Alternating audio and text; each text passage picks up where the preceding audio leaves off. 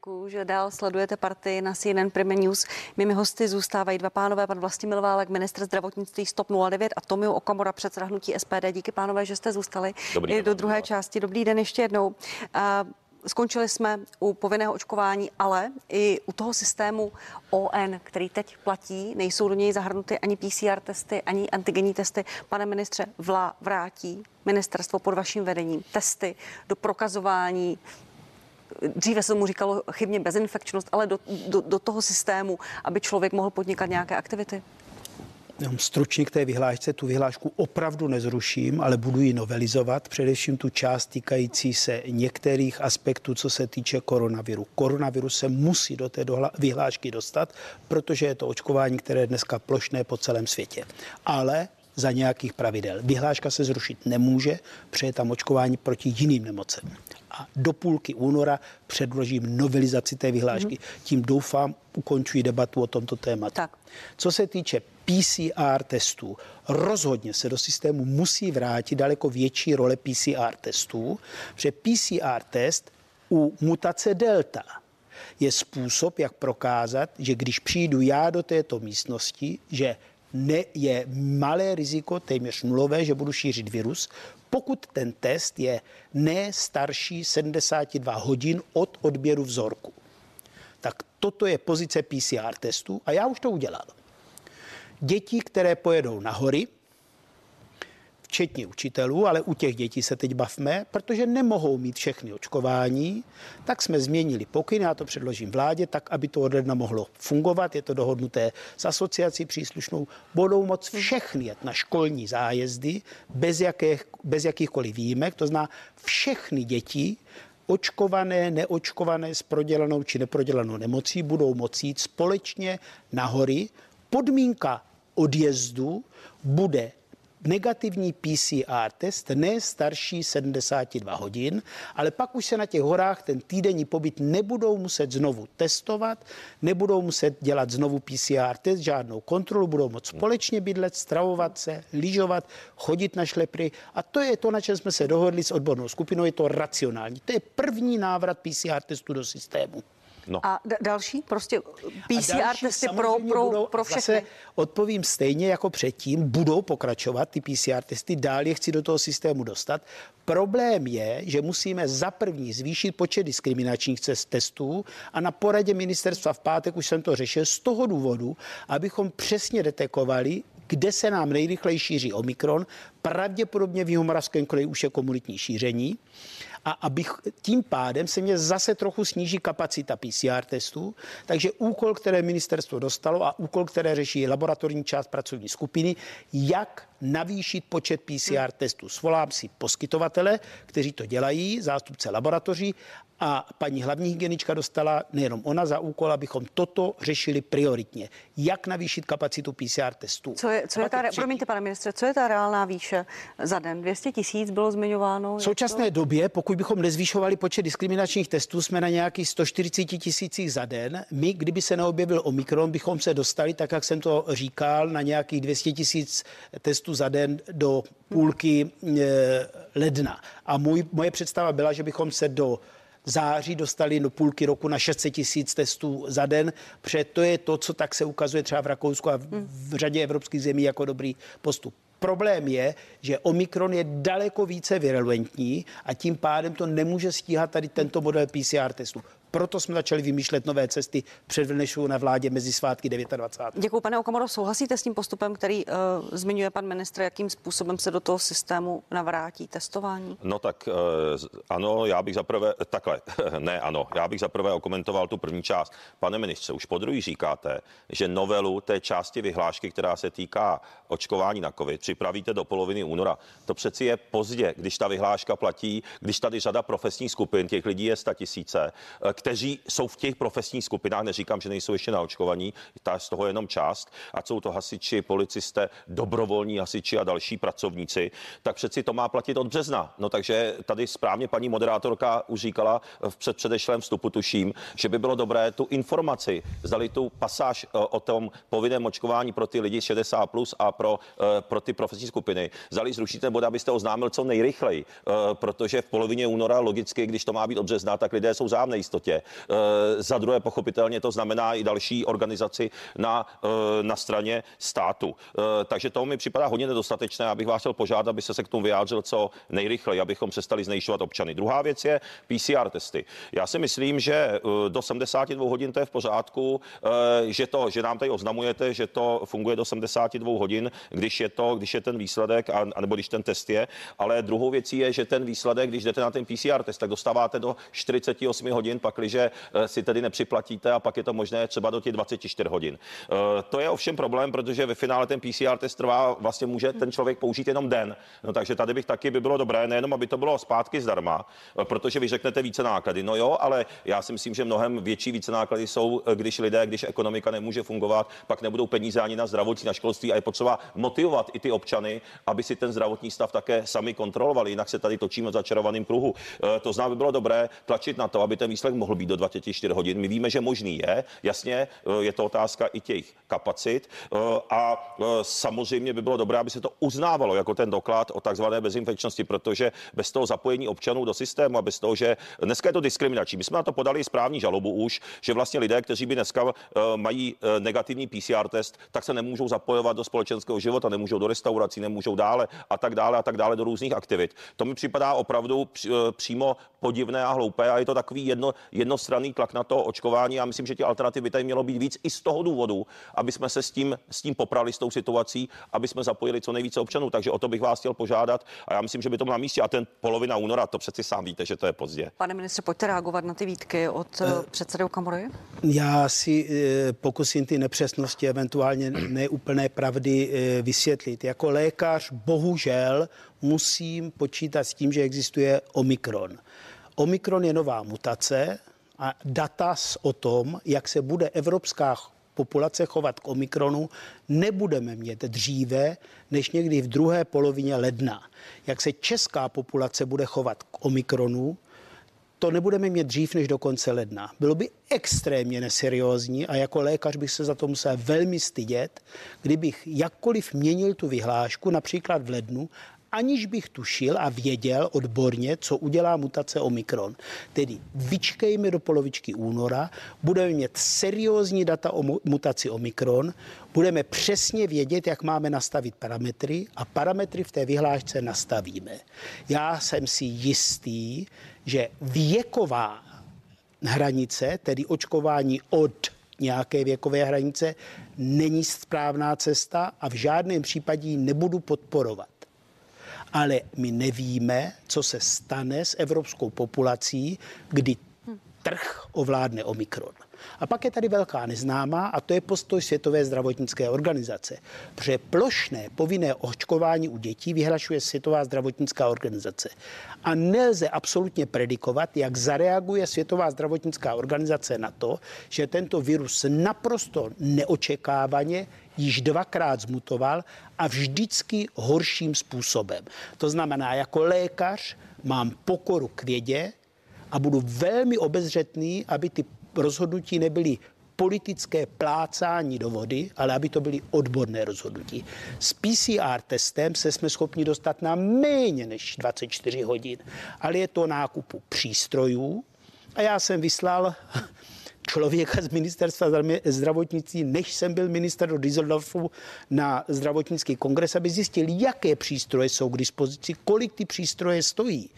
Analyzátor, který je například pro analyzování antigenních testů, je velmi přesný. Dneska stojí nějakých 20 tisíc. Dovedu si představit větší dostupnost těchto analyzátorů na českém trhu tak, abychom neodhadovali ten výsledek okem, ale podobně jako když jsme byli oba dva u pana prezidenta, tímto analyzátorem. Stejně jenom, bych chtěl... Jenom, jenom pro diváky, ta analýza toho testu je do minuty, možná, možná i méně. Je daleko okamž... přesnější a komplexnější. A je velmi citlivý, ano. Tedy medicínsky jako lékař velmi přesně vím, Takže jak postupovat. Prosím jenom, ať to schnu, pane ministře. zrealizují. Byly by tyto přístroje, tato analýza daleko dostupnější a tudíž by se lidé mohli více testovat pohodlněji, měli by výsledek hned? To je věc, na které velmi intenzivně pracuji, nejenom od 17., kdy jsem byl uveden do funkce, ale už předtím a ta pracovní skupina hledá řešení. Proto ještě mezi svátky svolám ty, kteří ty výkony provádí a budu se jich ptát, jak postupovat. Proto si pozvu vedení pojišťovny a budu se ptát, jak postupovat a jak je stimulovat. Já dlouhodobě říkám, v podstatě rok z opozice, že řešením je PCR testování. PCR je využitelná cesta, jak chránit okolí, abych já ho nenakazil. Mm-hmm. Antigenní testy mají svoji pozici, ale nic z toho není varianta očkování. Jediné řešení, jak dlouhodobě vyřešit problém COVID, je opravdu očkování. Můžeme s tím nesouhlasit, můžeme proti tomu protestovat, ale nic to nezmění na tom, že je to pravda. Tak, Pane Okamuro, vy už se dlouze nadechujete. Ano, já bych, na to, já bych na to zareagoval.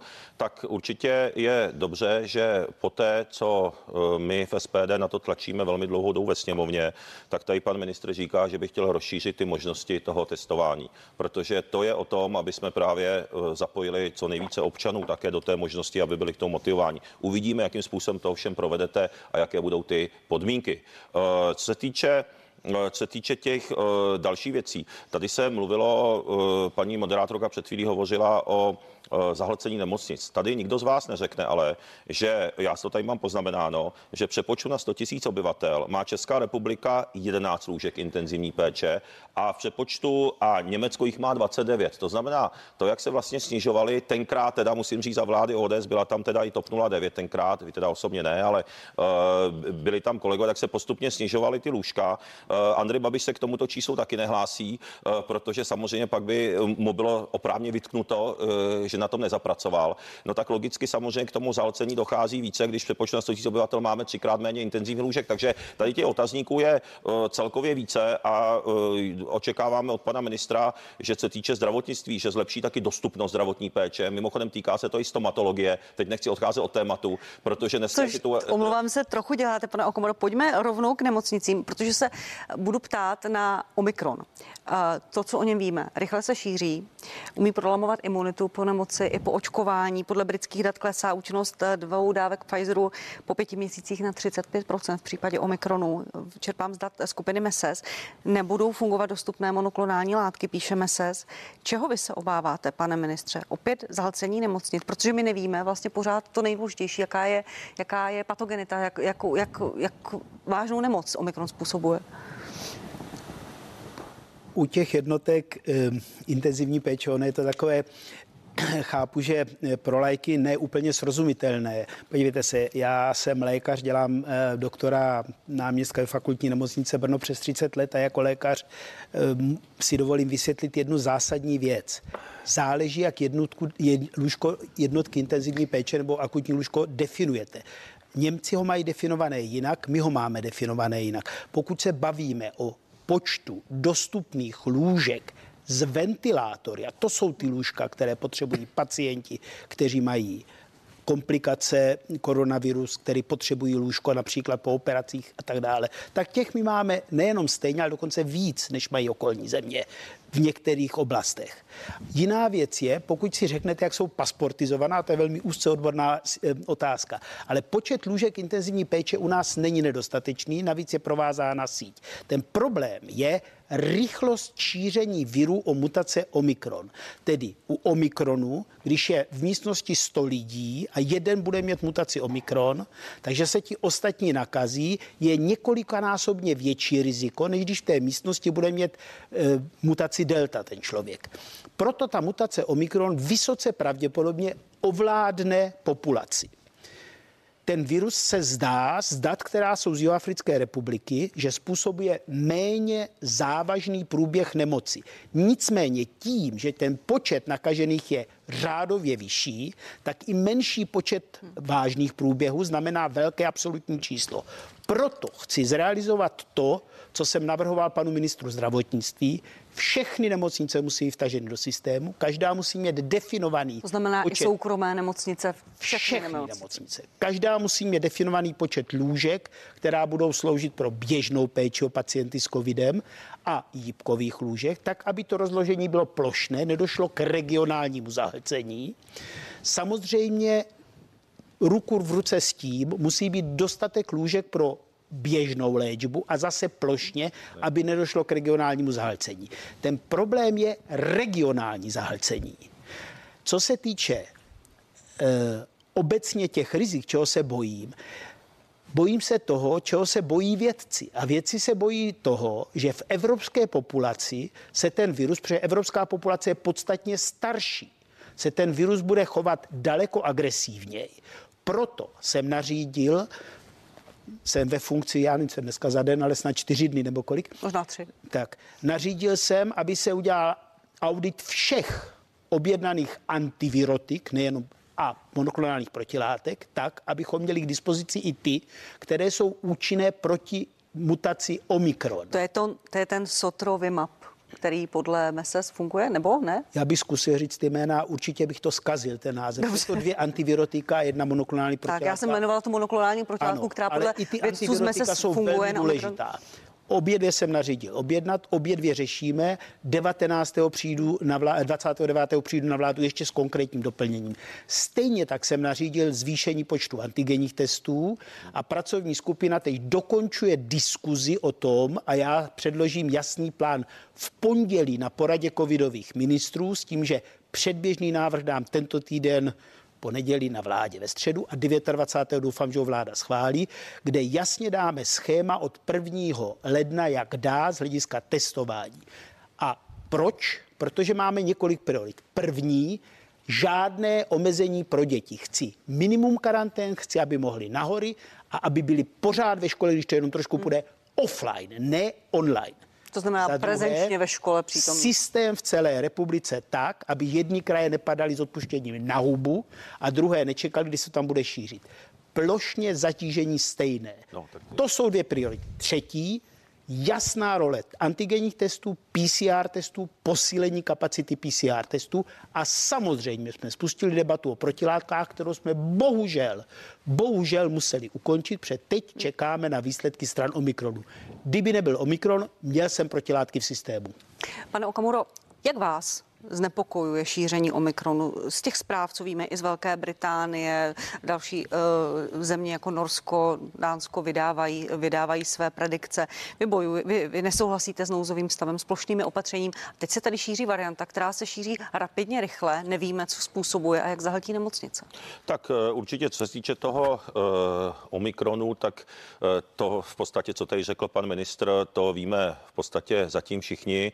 Uh, nic víc toho nevíme, než podle všeho méně nebezpečný, ale je více nakažlivý, když to řeknu jednou větou. Teď je otázkou a nikdo nemáme dneska ty blížší informace, takže to tady potvrzuju to, co tady říkal pan ministr. Určitě to, co tady musím zase eh, hodnotit eh, kladně z toho, co řekl pan ministr, a to my jsme dlouhodobě požadovali, aby do toho systému těch krizových scénářů byly skutečně zahrnuty ty soukromé nemocnice, protože to z kraje nefungovalo a to si myslím, že je určitě eh, dobře. Další věcí je, Eh, že sice pan ministr tady hovoří o těch testech antigenních PCR, to všechno je jako debata, která, eh, která když to řekneme takto povrchně, tak to zní dobře. Na druhou stranu znova zdůraznuju, že by bylo dobré, aby to bylo součástí i té možnosti návratu do běžného společenského života i pro ty, kteří nejsou například očkovaní, protože pane ministře, v okamžiku, že se dneska několik milionů lidí nechce už nechat očkovat na ten COVID, mluvíme pouze o COVIdu, a už, už vůbec ne povinně, tak eh, vy už je jako nepřinutíte ani teďka. Jo, to si řekněme zase realitu, protože mně připadá, mluvíme spolu poprvé v pozici, kdy vy jste minister zdravotnictví, tak tady slyším některé takové hodně no, realistické, anebo z vašeho nebo realistické, ať s nimi souhlasíme nebo ne, jako nápady a postřehy, tak to si zase taky řekněme realisticky. To znamená všechno to tlačit na tu jednu kartu toho očkování. To si myslím, že pohoříte stejně budoucnu, protože prostě je to tak, že máme proočkováno, tuším 63%, 64%, je to obrovské množství, do z nějakých různých důvodů. Takže proto je potřeba, aby ty nápady, co máte, aby byly realizovatelné i pro ten návrat do toho normálního života, nejenom pro nějakou úzkou vybranou skupinu skupinu typu dětí. Ještě k těm dětem to musím říci. Prosím vás, o tom se právě vůbec nemluví. Já bych vás chtěl požádat, abychom už, abychom už nezavírali školy. Jsem rád, že to tady slyším. Za druhé, nenasazujme dětem roušky při vyučování. Opravdu se to mí účinkem, podle mého názoru. A my jsme navrhli teďka minulý týden a bylo by dobré, kdyby se to reflektovalo, aby jsme posílili pravomoci ředitelů škol, protože škola od školy, tím myslím region od, od regionu, se liší ty podmínky, i co týče uh, zavádění prostě um, případné jiných alternativ výuky uh, a, tak, a tak podobně. Ne se to řeší na centrálnější mm. úrovni, nefunguje to, takže to posílení pravomocí ředitelů, aby oni se lépe mohli v vozovkách popracím, aby ty děti mohly chodit do té školy, eh, aby celé třídy nemuseli odcházet na karanténu. To si myslím, že je jedna z metod, hmm. která by se podle mě dneska už mohla osvědčit i po těch zkušenostech. Uh, velmi krátce, pane ministře, než půjdeme eh, k tomu, že končí nouzový stav, jaká opatření chcete dělat? Roušky pro děti při výuce, ano nebo ne? Je to ve hře? Strašně záleží, jak se ten omikron bude chovat. Anglie o tom velmi intenzivně diskutuje. V řadě zemí k tomu přistupují. Já to považuji za poslední možné řešení a otázka je, jak se ten virus bude znovu chovat. A my v podstatě v současné době to není politické rozhodnutí, to není můj názor. To je konsenzus vědecký na celém světě. Máme dvě možnosti. Opakovaně se ty lidé nakazí, ale za to je daň, dlouhodobé trvalé následky až ve 30% a závažné následky. Já vidím ty nálezy u pacientů na CT plic po roce. Intersticiální plicní fibróza, dechové potíže, zhoršená kapacita plic. Já nechci, aby jsme toto měli. Tomu mohu zabránit očkováním. Až někdo vymyslí nějakou třetí variantu, já budu první, který udělá všechno pro to, aby se dala v České republice realizovat, pokud budu ministr. Ale bohužel, bohužel nikdo žádnou jinou možnost nevymyslel, kromě očkování. Tak, děkuji. Nouzový stav. Příští týden v neděli už nouzový stav v České republice, ten právní rámec, podle kterého může vláda postupovat, přijímat opatření, dělat nějaké kroky, platit nebude. Vláda v tom nechce pokračovat. Eh, ve středu ale chcete navrhnout nějaká opatření. Pane ministře, můžete říct konkrétně lidem, co to bude, na co se mají připravit, jak prožijí Vánoce, jak se mohou setkávat, jak prožijí Silvestr. A teď se neptám jenom na, na nás zákazníky, ale na i lidi, kteří na to mají navázáno podnikání. Je to pro ně zdroj obživy. Tak e, omezení, která platí dosud, e, kromě omezení, a to je jediné omezení, které e, by po ukončení nouzového stavu platí, přestalo platit, omezení tedy té provozní doby, tak všechna ostatní omezení budou platit dál počtu lidí na jednotlivých akcích. Já naopak budu chtít, aby se důsledně kontrolovalo dodržování těch omezení a to chci o to požádat jak mm, kolegu Rakušana, tak obecně mm, vládu. Hlavní hygienička dostala jasné pokyny, aby chtěla, aby omezení a pravidel bylo co nejméně, ale ty se dodržovaly. To, co já navrhnu ve středu na vládě, bude mm, e, zkrácení pracovní doby v supermarketech, v obchodech na štědrý den. Navrhnu varianta, variantní řešení nejméně do 12 hodin. Do 12 hodin mi přijde rozumné, ale můžeme diskutovat i o zkrácení například do 11, ale 12 hodin si myslím, že to, co by bylo, je správné. Eh, chci, eh, aby i ty, kteří tam pracují, nejenom omezení sociální kontaktu, ale i ti, co tam pracují, se dostali domů. Prostě štědrý den je den, kdyby lidé měli mít možnost trávit do s rodinami a se stromečkem. A mm, e, on i ten Ježíšek si zaslouží, aby byl trochu klidu. Mm, a e, pak mám 25. kdybych chtěl úplně e, navrhnout uzavření obchodu, tak aby 25. 26. byly obchody uzavřeny. Já pevně věřím, že to vláda schválí. Diskutoval jsem to s ministry, diskutoval jsem to s panem premiérem, respektive e, je to na návrh odborníků a ministerstvo mě chystá variantní návrhy. 29. já budu mít 27. nebo 28 jasná data. Já jsem se snažil z Anglie, já jsem se snažil zjistit, eh, kdy nejdřív jsme schopni dostat eh, data a oni potřebují 10 dnů, aby měli vyhodnocení toho, co bude efekt Omikronu. A to bohužel nedostanu dřív než 7 nebo 28. Tím pádem Piť e, si uvědomuji, že ta situace je taková, jaká je 27. nebo 28. S, e, bude jednat ministerstvo zdravotnictví i s týmem profesora Chlípka a vybereme ten scénář, který bude odpovídat datum z Anglie a tento scénář navrhnu eh, panu premiérovi na vládě. Je to Rozumím, že je to na poslední chvíli, rozumím, že situace je taková, ale já nechci navrhovat drastické scénáře, pokud se ukáží jako zbytečné. Na druhé straně navrhnu ten scénář, který opravdu ochrání naše obyvatele, byť by to byly tvrdá opatření. Reakce pane Okamuro, dává vám to takto smysl? Vláda nechce pokračovat v režimu nouzového stavu, což je právní rámec. Pan uh, ministr říká, že chce počkat na nějaká relevantní data a pak dělat opatření, byť je to na poslední chvíli. Tak uh, já jsem uh, vždycky SPD říkalo a jsem za to rád, že teď to začal říkat i pan ministr, Eh, že nouzový stav není potřeba, protože ta opatření lze dělat podle eh, platných zákonů, ta případná opatření o ochraně veřejného zdraví a, a podle krizového zákona. Takže teď se to jen potvrzuje. Škoda, že jste nehlasovali už před 14 dny ve sněmovně na návrh SPD na zrušení nouzového stavu, protože i kvůli hlasům vašich poslanců byly zrušeni vánoční trhy. Že SPD se ocetlo osamoceně v tom ve sněmovně a vy jste bohužel poslanci pěti koalice se při tom hlasování zdrželi o, zrušení nouzového stavu, aby sněmovna zaúkolovala vládu, aby ten nouzový stav zrušila, takže bohužel ty vánoční trhy, eh, že byly zrušeny, jdou i na vaší hlavu. Co se týče, ještě bych se vyjádřil krátce k tomu, eh, pane ministře, bylo by dobré, aby co nejvíce začali používat i léky v souvislosti s covidem, protože hlavně v té primární péči, protože dneska to eh, vypadá tak, že lidé často končí doma v uvozovkách s paralenem a potom, ať když se jim opravdu hodně přitíží, tak tou další fází už je ta nemocnice. No, takže dobré by bylo, aby Eh, jste se na to taky zaměřili, jak to léčit už v té primární fázi. Zmínil jste pana eh, Rakušana, předsedu stan. Tady bych měl dvě krátké poznámky. Za prvé by skutečně měl vysvětlit to financování hnutí stan z daňových rájů na Kypru, promiňte, protože to je skandál. Promiňte, pane Okamuro, a, a za druhé by bylo dobré Rakušan také... Rakušan byl zmiňován, promiňte, není to téma diskuze z časových důvodů. V jiné diskuzi, tak já už se tak, vrátím k jinému. Aby, byl, a... aby ministerstvo vnitra policie uh, lépe kontrolovalo a potom, dodržování opatření. Já vím, já vím, ale to je jenom poznámka k tomu, že to dosud nevysvětlila, nikdo z toho k, k tomu nevyzvali. A je opravdu skandál, že ministr vnitra je financován svojí vlastní stranou z daňových rájů z Kypru, z neprůhledných nějakých firm. A poslední věc je, bylo by také dobré, kdybyste jenom vysvětlili, proč po rozhovoru mezi čtyřma očima v kanceláři pana uh, ministra vnitra Rakušana, předtím, ještě než byl ministrem vnitra, po tom rozhovoru odstoupil policejní prezident. Může to důvody být dobré, můžou být špatné, ale nikdo jsme se to nedozvěděli. Takže to bylo také dobré, protože politicky ovlivňovat, kdyby to bylo politické ovlivňování vedení policie, a je opravdu zajímavý, že vždycky, když nastoupí nová vláda, tak se mění nebo často se mění policejní prezident. Takže co zatím je? Přeci policie by neměla být politicky ovlivněná. Takže to ještě k panu předsedovi Rakušanovi.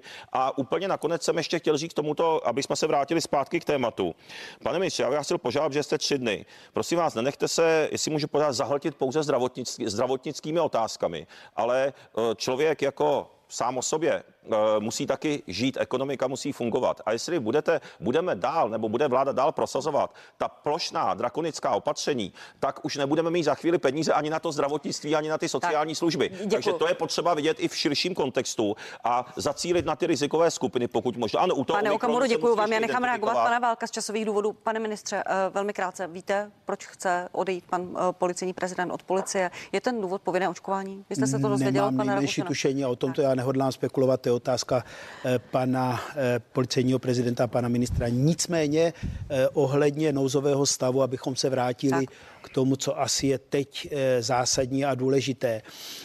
Nouzový stav je legislativní rámec a já všechna opatření která povedou k ochraně občanů České republiky v souvislosti s tím, jak se chová mutace Omikrona, která mě doporučí odborníci, budu prosazovat na vládě a jaký k tomu zvolí vláda legislativní rámec je otázka legislativních ministrů a já v tomto směru mám absolutní pokoru. Já se nepovažuji za odborníka v oblastech, v kterých nejsem odborník, já jsem lékař a budu se vždycky jako lékař chovat. Byť lékař minister zdravotnictví. Tak ještě poslední otázka. Vy jste v pátek hned po tom uvedení do funkce apeloval na osobní zodpovědnost, že nechcete nařizovat, zakazovat, přirovnával jste to s totalitou. Když vidíte, jak se ale Češi chovali, v epidemii chovají stále, nechci být příliš velká pesimistka, ale co když to neklapne? Co bude potom? 35 let jsem doktor. 35 let přesvědčuji pacienty o tom, aby tu léčbu, ty postupy, které jim já s nejlepším vědomím a svědomím doporučuji, vychází z toho, že se složili pokratovou přísahu, akceptovali. A 35 let se smířují s tím, že někteří věří, že pití moče je vyléčí, jiní věří, že mohou vykadit rakovinu. No a dneska někteří věří, že bez očkování to půjde. Nepůjde. Země není placatá, je kulatá. Očkování je způsob, jak zabránit tomu, aby nás ta nemoc neničila. A ano, i včasná léčba těm, kteří onemocnějí, přestože se naočkují, tak jim pomůže proti vážnému průběhu. A musí být dostupná samozřejmě, protože jsem lékař a složil jsem Hippokratovou přísahu i těm, co se nenaočkují. Nicméně, politika trošku funguje nějak, společnost je nějak nastavená. Proto jsem se ptala, když to neklapne, apely na osobní odpovědnost, na, na, na možnost žít bez těch příkazů, vrátíte se k tomu, když to nevíde? Ono to klapne. Já vám děkuji, končíme uh, optimisticky. Vlastimil Válek a Tomio Okomora byli mými hosty. Děkuji vám, že jste byli hosty partie. Děkuji za pozvání a přeju Děkuji pozvání a hezký zbytek víkendu. Tak. Slavte advent. Ale pokud možno ještě dál sledujte partii na CNN Prima News. Čeká nás velká politická diskuze. Marek Výborný, Ale Žuchelka, Stanislav Polčák, Radim Fiala budeme mými hosty. Budeme se bavit o covidu, povinném očkování, ale budeme reagovat i na rozhovor s panem prezidentem i s panem premiérem, který na úřadu vlády včera natáčela moje kolegyně Sabina Dračko. A tímto děkuju a na vás se budu těšit za malou chvíli.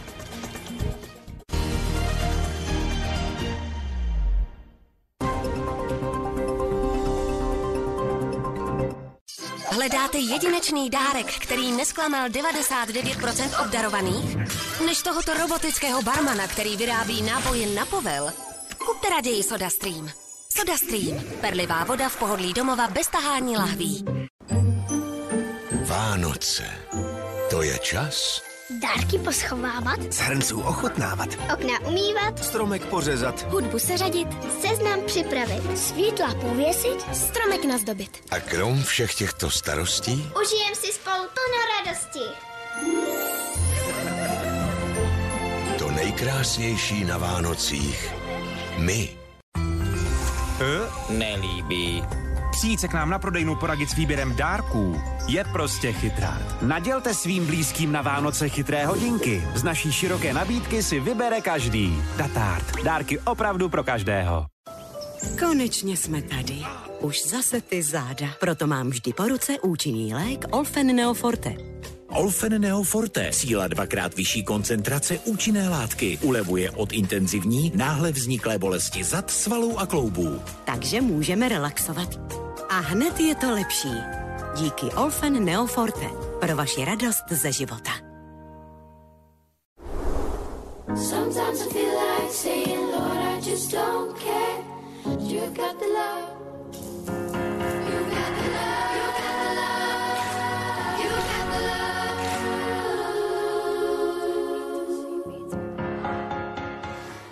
Milka. Jemnost chutná lépe. Pojďme se spojit s našimi diváky a ukázat jim, jak si Vaniš poradí s jejich třemi problémy s prádlem. Prádlo třídím, ale někdy se mi i přesto obarví. Sportovní oblečení i po praní někdy zapáchá. A ty skvrny od čokoládového pudinku nechtějí pustit. Stačí při každém praní přidat jednu odměrku Vaniš. Podívejte, už jedna dávka přípravku Vaniš brání nechtěnému obarvení. Wow. Bojuje proti zápachu a odstraňuje odolné skvrny. Super. Je to takto jednoduché. Tři problémy, jeden Vaniš. Vánoce jsou OK, OK, Vánoce jsou OK, OK. Třeba s elektrokoloběžkou Xiaomi s perfektním dojezdem. OK.cz Buď mužem, co si udržuje své zdraví a životní sílu, ať si můžeš každý den říct pořád dobrý. Prostenal Control. Tři aktivní látky pro zdravou prostatu, normální proud moči a méně časté močení. Prostenal. Pořád dobrý. Kauflandu již od pondělí Super Kauf. Vinná klobása 450 gramů za 44,90. Máslová vánočka 400 gramů za 32,90 a toaletní papír tento 8 rolí za 44,90. Kaufland. Kočičí přátelé, dám vám pár tipů na sváteční chvíle. Odvažte se a dopřejte si přepichové menu. Samozřejmě gourmet. Lahodné kulinářské skvosty, jako jsou paštiky nebo kousky v delikátních omáčkách. Ale hlavně udělejte si čas na ty, které máte rádi. Krásné vánoční svátky vám přeje gourmet. Urina. Překvapte své milované přáním krásných Vánoc a věnujte jim Rafaelo.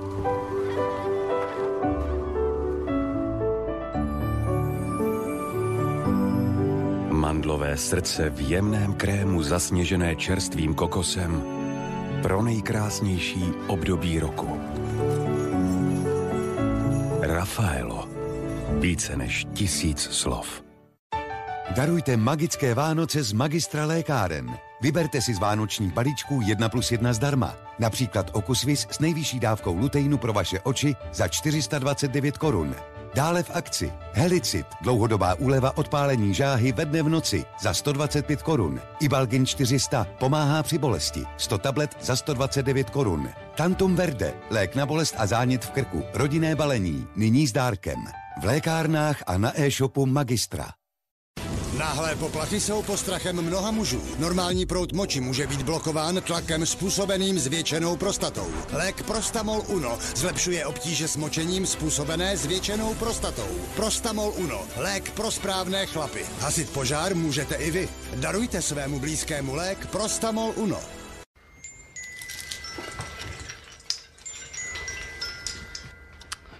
To koukáš, co? To koukáš.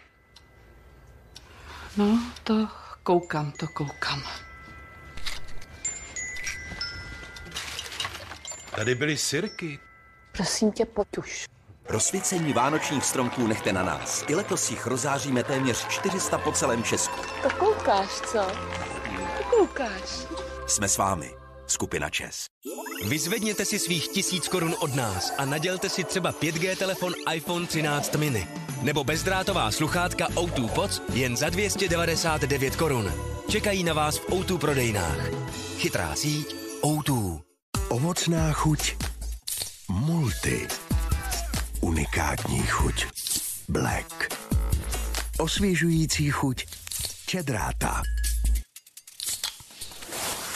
Vychutnejte si nový zvuk osvěžení Matony.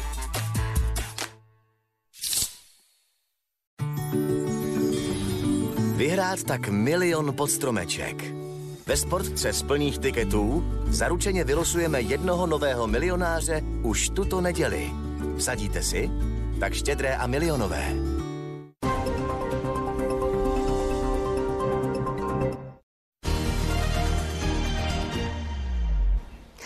Krásné nedělní poledne, děkuji, že stále sledujete partii, že jste si počkali i přes pauzu. Nabízím velkou politickou diskuzi se zástupci čtyř politických stran a hnutí.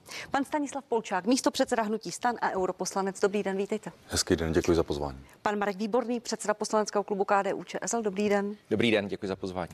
A po mé levé straně pan Radim Fiala, předseda poslaneckého klubu SPD a místo předseda hnutí. Dobrý den, vítejte. Dobrý den. A pan Aleš Juchelka, místo předseda poslaneckého klubu hnutí. Ano, dobrý den, pane poslanče. Také děkuji za pozvání, hezký den. Pánové, děkuji, že jste, že jste přišli, že jste přijali naše pozvání. Eh, Pojďme začít tím, co bylo úplně na začátku partie, rozhovor s panem prezidentem. Pan prezident řekl, že mu k Janu Lipavskému stačila záruka premiéra. Končí tím spekulace o politickém handlu? Pane Výborný. Já pevně doufám, já nemám důvod, proč panu prezidentovi v tomto nevěřit. Stejně tak nemám důvod, eh, proč nevěřit eh, panu premiérovi. Jsem rád, že k té dohodě došlo a je to ve prospěch občanů České republiky. Pane Polčáku, k panu Lipavskému řekl pan uh, prezident, že se mu musel za něj vlastně zaručit pan premiér. Mluvil o něm jako o nejslabším článku vlády, nepřímo. Nediskredituje to trošku pana Lipavského ještě předtím, než začne pracovat? No já doufám, že ne, protože pan Lipavský si myslím, že vydobil respekt ve sněmovně. V těch uplynulých čtyři letech on byl fundovaným eh, a platným členem několika výborů, které se zrovna zahraniční oblasti věnují.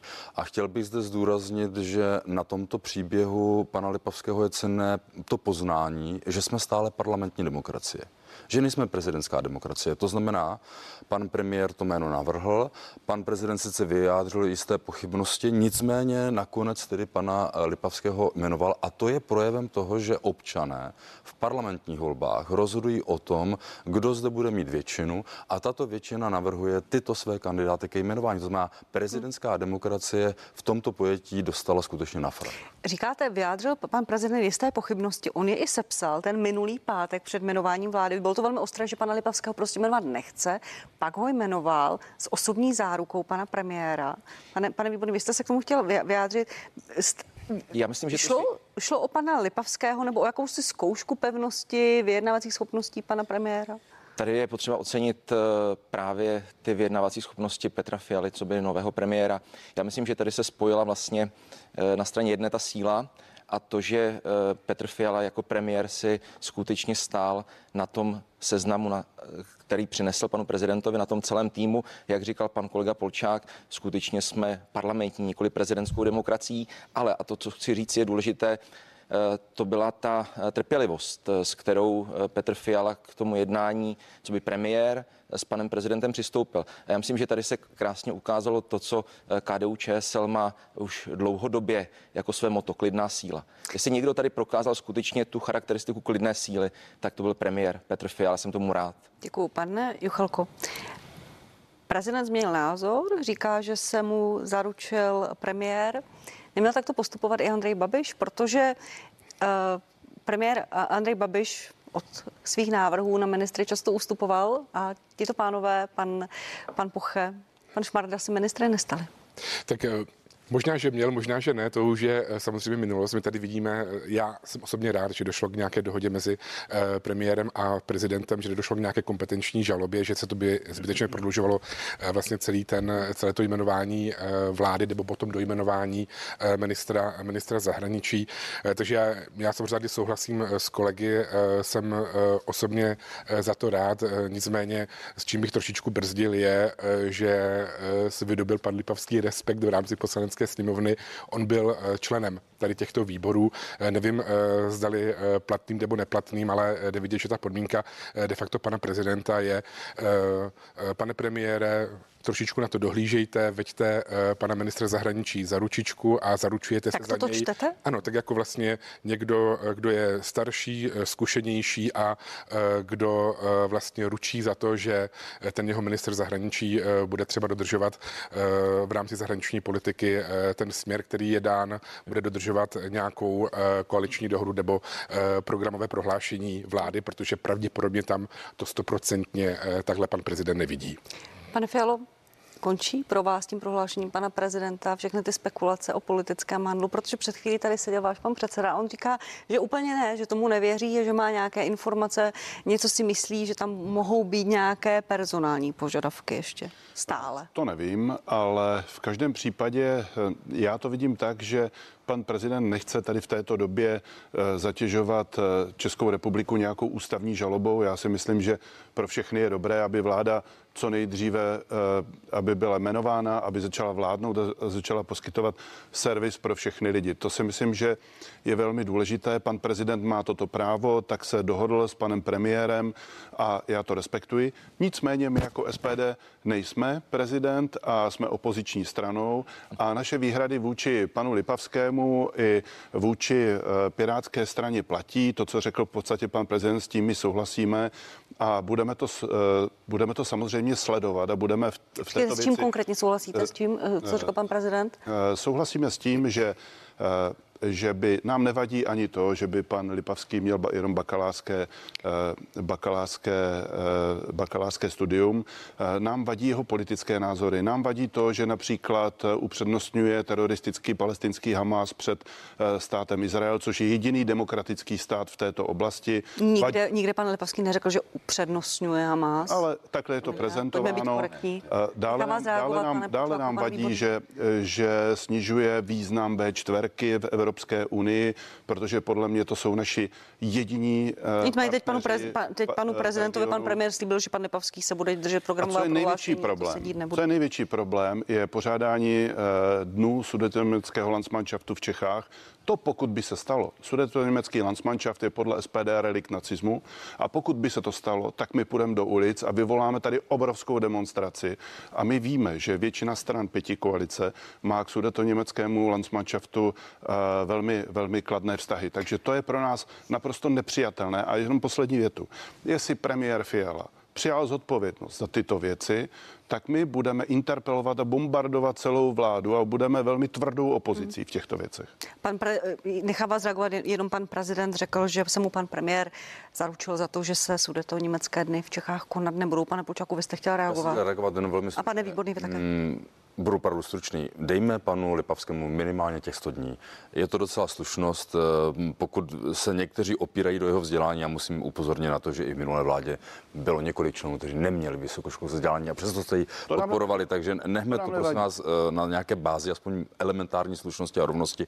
Nespekulujme, co bude dělat pan Lipavský. Vy spekulujete o Landsmannschaftu, to je vždycky taková jako ulička z nouze. Když už nevím co, tak začnu mluvit o Landsmannschaftu a nějakých nárocích. To už se dávno nesvědčilo. Uvidíme, já myslím, že to ovoce se pozná, respektive strom se pozná po ovoci, takže uvidíme, jaké ovoce z pana Lipavského vypadne. Já jsem přesvědčen, že to bude dobré, že to bude kvalitní vedení.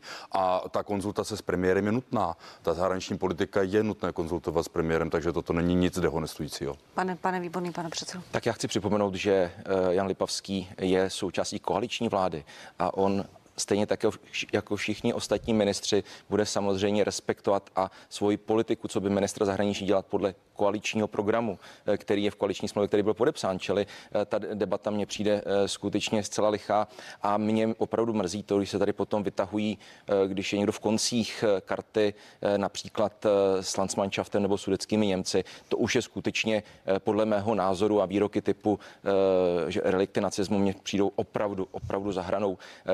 Tímhletím ničemu nepomůžeme. A já myslím, že kolega Lipavský i tím, že oznámil svoji první zahraniční cestu právě na Slovensko, součást V4, tak jak jasně naznačil, že bude plnit to, co je v koaličním programu a zároveň, co skázal i panu prezidentovi, že on chápe zahraniční politiku právě na úrovni té, toho trojlístku eh, nebo trojúhelníku, minister zahraničí, prezident republiky a premiér. K tomu, co říkáte, pojďme si pustit slova pana prezidenta z toho včerejšího rozhovoru, který jsme dnes viděli v partii, který se týkal právě toho, jak bude spolupracovat s nejvyššími ústavními činiteli.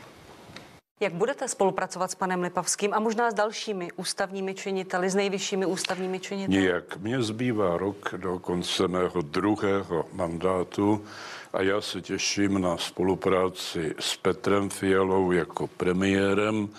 Petr Fiala má moji důvěru a já jsem vůči lidem, kteří měli moji důvěru, vždy postupoval vstřícně a nevidím důvod, proč během toho posledního roku svého mandátu nějak systematicky pracovat s ústavními činiteli, tím méně s ministrem zahraničí. Tak, pan prezident řekl, nijak spolupracovat nebudu. To na úplně trouhelník nevypadá, pane Tak pokud se pan prezident ze své vlastní vůle vzdá své role v zahraniční politice České republiky, tak já to respektuji. Eh, Potom to bude na panu premiérovi a na ministru zahraničí. Pane Bude, bude muset ale pan prezident tedy pověřit někoho, kdo alespoň část těch kompetencí, třeba vládu, eh, při sjednávání mezinárodních smluv. Takže eh, toto je velmi zarážející vyjádření pana prezidenta. Člověk by čekal, že bude až do posledního dne vykonávat ten svůj mandát, který má v tom druhém volebním období. Nicméně určitě koalice se s tím popasuje. Někde ta role třeba přijímání velvyslanců je ale nezastupitelná. Eh, Pan prezident si to nemůže myslet, že si to odsedí někde v lánech. Eh, My prostě máme právo i jako občané od něj vyžadovat výkon. To přeci není tak, že prostě si usmyslí, že prostě nebude takzvaně nic dělat nebo spolupracovat. Eh, Tady To jsou jasné. chcete, že nechce spolupracovat, nechce nic Já dělat? jsem to zcela, já jsem vytušil to, že prostě pro ně bude prioritní premiér, to je dobře, ale myslím si, že prostě ta spolupráce zrovna třeba s ministrem obrany a s ministrem zahraničních věcí, eh, tam se prostě předpokládá, tam ta součinnost právě v zahraniční politice mezi prezidentem a zrovna tím ministrem zahraničních věcí, tam ten premiér je spíš ten, který koordinuje, je daleko vyšší, než třeba pan prezident asi si teďka připouští. Pane místo předsedo Juchelko, co vyčtete z toho vyjádření? Jak bude vypadat spolupráce mezi vládou a, a panem prezidentem? No já se domnívám, že to takto bude, protože to B, které tam bylo, já jsem ten rozhovor poslouchal, poslouchal celý, bylo, že eh, de facto už nebude pan prezident jezdit na žádné zahraniční návštěvy, že už si je bude muset odpustit, poněvadž mu nebylo lékaři doporučeno létat letadlem. On mluvil o leteckých, o Eh, vzá- ale- vzdálenějších ale destinacích. nějak jsem z toho potom v tom průběhu dalšího rozhovoru uh, um, vnímal to, že on eh, chce dostat všem svým prezidentským povinnostem, včetně přijímání, přijímání určitě velvyslanců a že určitě bude v té své agendě, tak jak on říkal, samozřejmě pokračovat, protože říkal, že jenom spousta věcí, málo věcí je viditelných, ale té agendy, která se vlastně dělá v rámci prezidentské kanceláře, eh, je více, které, o, o kterých veřejnost jakoby ani neví, třeba to přijímání velvyslanců není nikdy vždycky jako na eh, těch hlavních eh, titulcích, eh, titulcích novin, takže se domnívám, že tady v tomto spolupracovat bude a a ten trůhelník mezi prezidentem, premiérem a ministrem zahraničí fungovat bude. On říká samozřejmě, že nijak eh, spolupracovat eh, do hloubky nebude, nebude pravděpodobně letat na žádné zahraniční Možná se s ním ani bude potkávat. určitě velmi hlídat to zahraniční směřování, například vůči, vůči Izraeli. Pane Cholko, možná, možná upřímně, pan prezident a pan premiér Babiš byli vždy považováni za spojeneckou dvojici. Teď se pan prezident velmi vyjádřil pozitivně směrem k panu premiéru Fialovi, má jeho velkou podporu. Překvapilo vás to, ta, ta změna? Já si myslím, že tam k žádné změně nedošlo. Že vždycky, eh, tak jak říkal eh, pan prezident, říkal to už, už eh, v těch rozhovorech někdy v průběhu minulých dnů, že si s Petrem Fialou tyká, že se spolu znají už delší dobu a v tomto rozhovoru v partii říkal, že důvěřuje těm lidem, se kterými dlouho spolupracuje a kteří tu důvěru jeho mají. Takže já se domnívám, že tam jako k žádné změně změně názorů eh, jakoby nedochází. Jo. Že normálně prostě funguje jako prezident, ať má premiéra eh, Andreje Babiše, nebo ať má premiéra Petra Fialu, takže eh, já to čtu, že se prostě chová v rámci uh, úřadu premiéra konzistentně. Pane Fialo, překvapilo vás to vyjádření pana prezidenta, kdy říká nijak nebudu spolupracovat, sázím na pana premiéra Fialu, mám ano, něj důvěru. Mě to nepřekvapilo, já, já to chápu, já si myslím, že on dostojí všem prezidentským povinnostem. Pokud se jedná o směřování zahraniční politiky České republiky, tak eh, to bude, on řekl, že jeho výhrady k panu Lipavskému platí i nadále. Domluvili se s Petrem Fialou, že eh, ty věci bude konzultovat s ním a že Petr Fiala pro něho bude garantem eh, těchto věcí a za těchto okolností, že vládu jmenuje. Teď to je přece úplně jasné. Takže pak je jasné, že bude spolupracovat s premiérem a že tyto věci si, si vyřeší spolu pokud uh, má k panu Lipavskému výhrady, které i dále platí, já řekl bych, že mu třeba úplně nedůvěřuji. Je dobře, že se nebude scházet prezident eh, s ministrem zahraničí, nebo nebudou spolu spolupracovat, protože agenda ministra zahraničí se do jisté míry překrývá s kompetencemi a agendou pana, pana prezidenta. No, já si, já si nejsem úplně jistý, že se nebudou úplně scházet. Pokud ne, tak eh, to je věc pana prezidenta, on je suverén. Nicméně, já se chci zeptat, jaká je dnes agenda ministra zahraničí? Jakou má ministerstvo zahraničí koncepci? E, nemá žádnou, teď e, ministerstvo zahraničí řídí Evropská unie, takže pan minister zavolá do, do já vás, já vás nechám se, reagovat, nebudu říkat, se, nebudu reagovat, sama nechám pana Polčáka. Pan Juchalka chtěla reagovat krátce, Ještě prosím. Já spíš naopak vidím v tom, že vlastně v rámci té zahraniční politiky trošičku třeba vybočuje Senát, který vlastně má svou svou vlastní zahraniční politiku, stejně jako třeba, já nevím, pražský primátor, který má svou vlastní uh, zahraniční uh, politiku. Takže myslím, také důvodem, proč se že dva nejvyšší tam oni jako vybočují od toho, od toho směřování. Tak velmi krátce, než budeme mít malou pauzu, pane Polčáku, uh, pod vaši stranu spadlo, eh, spadla agenda Evropské unie, mm-hmm. pod vaši koalici ministerstvo zahraničí pojďte reagovat na to, co říkal pan Fiala první. Ne, tak to je samozřejmě agenda vnitrounijní, to znamená kooperace politik, jak národní směrem k Evropě a zvládnutí našeho předsednictví, ale já chci jenom upozornit, že skutečně český minister zahraniční věcí je, je český minister zahraniční věcí a je odpovědností vlády a koaliční program je velmi obsáhlý. Prostě vláda říká, co a jakou agendu chce nastolit v oblasti zahraniční politiky. To rozhodně není tak, že to je nějaká loutka Evropské unie. Tady je naopak vhodné, aby se ty kroky Evropské unie ještě více harmonizovaly, aby došlo k tomu, že eh, nebudeme bohužel svědky toho, že mnozí ministři zahraničí mluví opravdu jiným hlasem, takže je dobré to koordinovat, ale minister zahraničních věcí je ministrem zahraničních věcí České republiky nejenom dovnitř Unie, ale i do zbytku třetího světa dalšího. Děkuji, pane Výborný, vy jste chtěl ještě eh. Mě by překvapilo, kdyby eh, pan předseda Fiala tady ze strany SPD nelípnul do Evropské unie. To už je takový eh, folklor eh, těchto mediálních debat.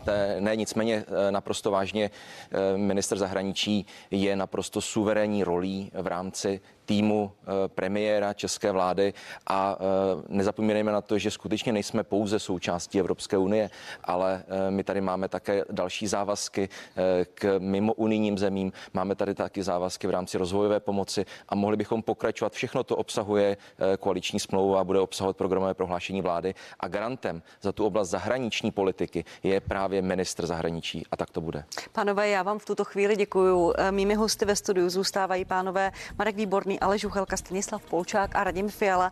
Za malou chvíli po pauze bude partie dnes výjimečně pokračovat i třetí hodinou na CNN Prima News. Já vám děkuji, pokud se budete dívat, pokud si počkáte. Budeme pokračovat velkou politickou diskuzí a pak nabídnu i pohled dvou komentátorů, analytiků na změnu vlády. Budu se na vás těšit za malou chvíli.